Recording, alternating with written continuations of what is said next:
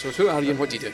All right. Well, uh, my name is Andreas Öjerfors, and I'm a senior game designer at Machinegames in Sweden. What is new in the new Colossus? Right. Well, when we when we started working on the new Colossus, we looked at uh, the new order as kind of our foundation, and we felt that it was the right way to go. It was definitely who we are as a game studio, and what we decided to do was take all the core components and simply just dial it up to 11 basically just to try to uh, dial up the intensity and the quality of all all the important parts of the game uh, because we felt that we were going in an interesting direction and we just wanted to keep going in that direction and see what more we could do with the sort of change to history that the first game kind of hinted at, was there any other major points that you've referenced? Because obviously the first one is about the moon landing and stuff like that, and you went to the moon or you went to space at least and stuff. And that is there any of that sort of planned for the, the second game?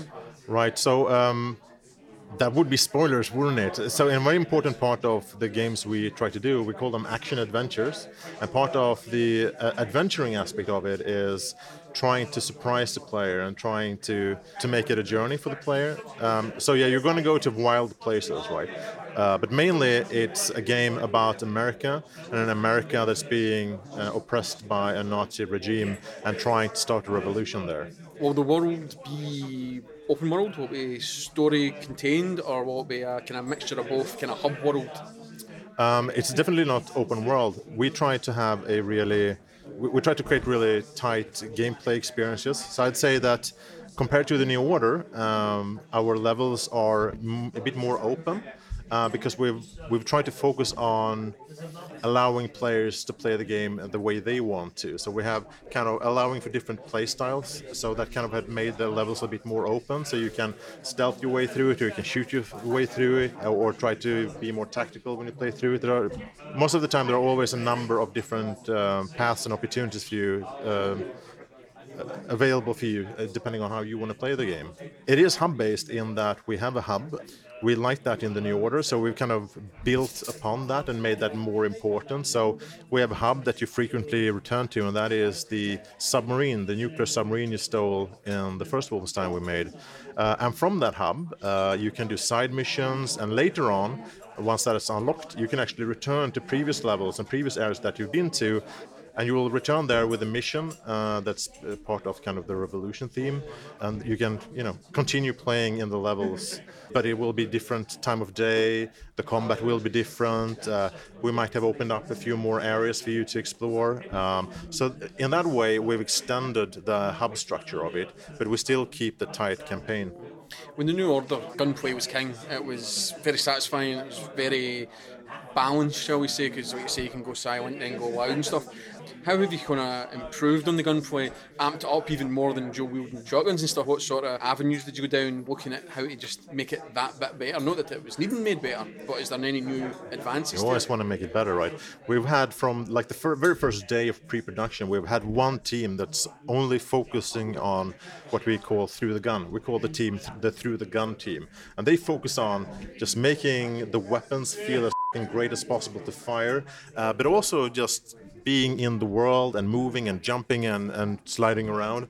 Um, we've given the player a full body this time around, so we spent a lot of energy and a lot of resources on trying to just being in the world and fighting in the world feel as good as we possibly can. With Professor or Dr. Deathshead being the main protagonist in the first game, how what's the sort of main protagonist in the second game? Who's the big bad? Uh, the the antagonist is Frau Engel.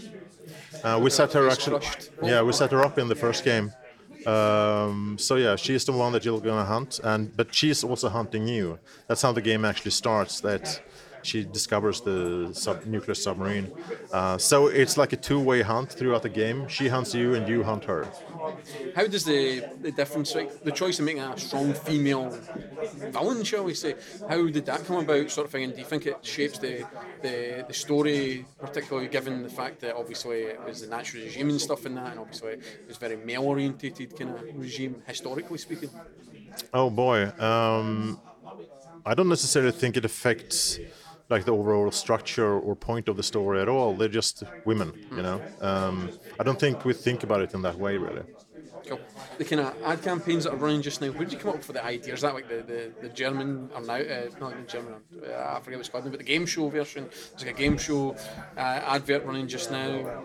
Yeah, German rails, and there's a kind of the, the Lassie take with the Panzerhound comes running across the hill and knocks her the, the car and stuff. And that, where the kind of ideas for these kind of campaigns come from? And is there any other kind of ones in the pipeline, sort of thing, before launch, just pre-launch?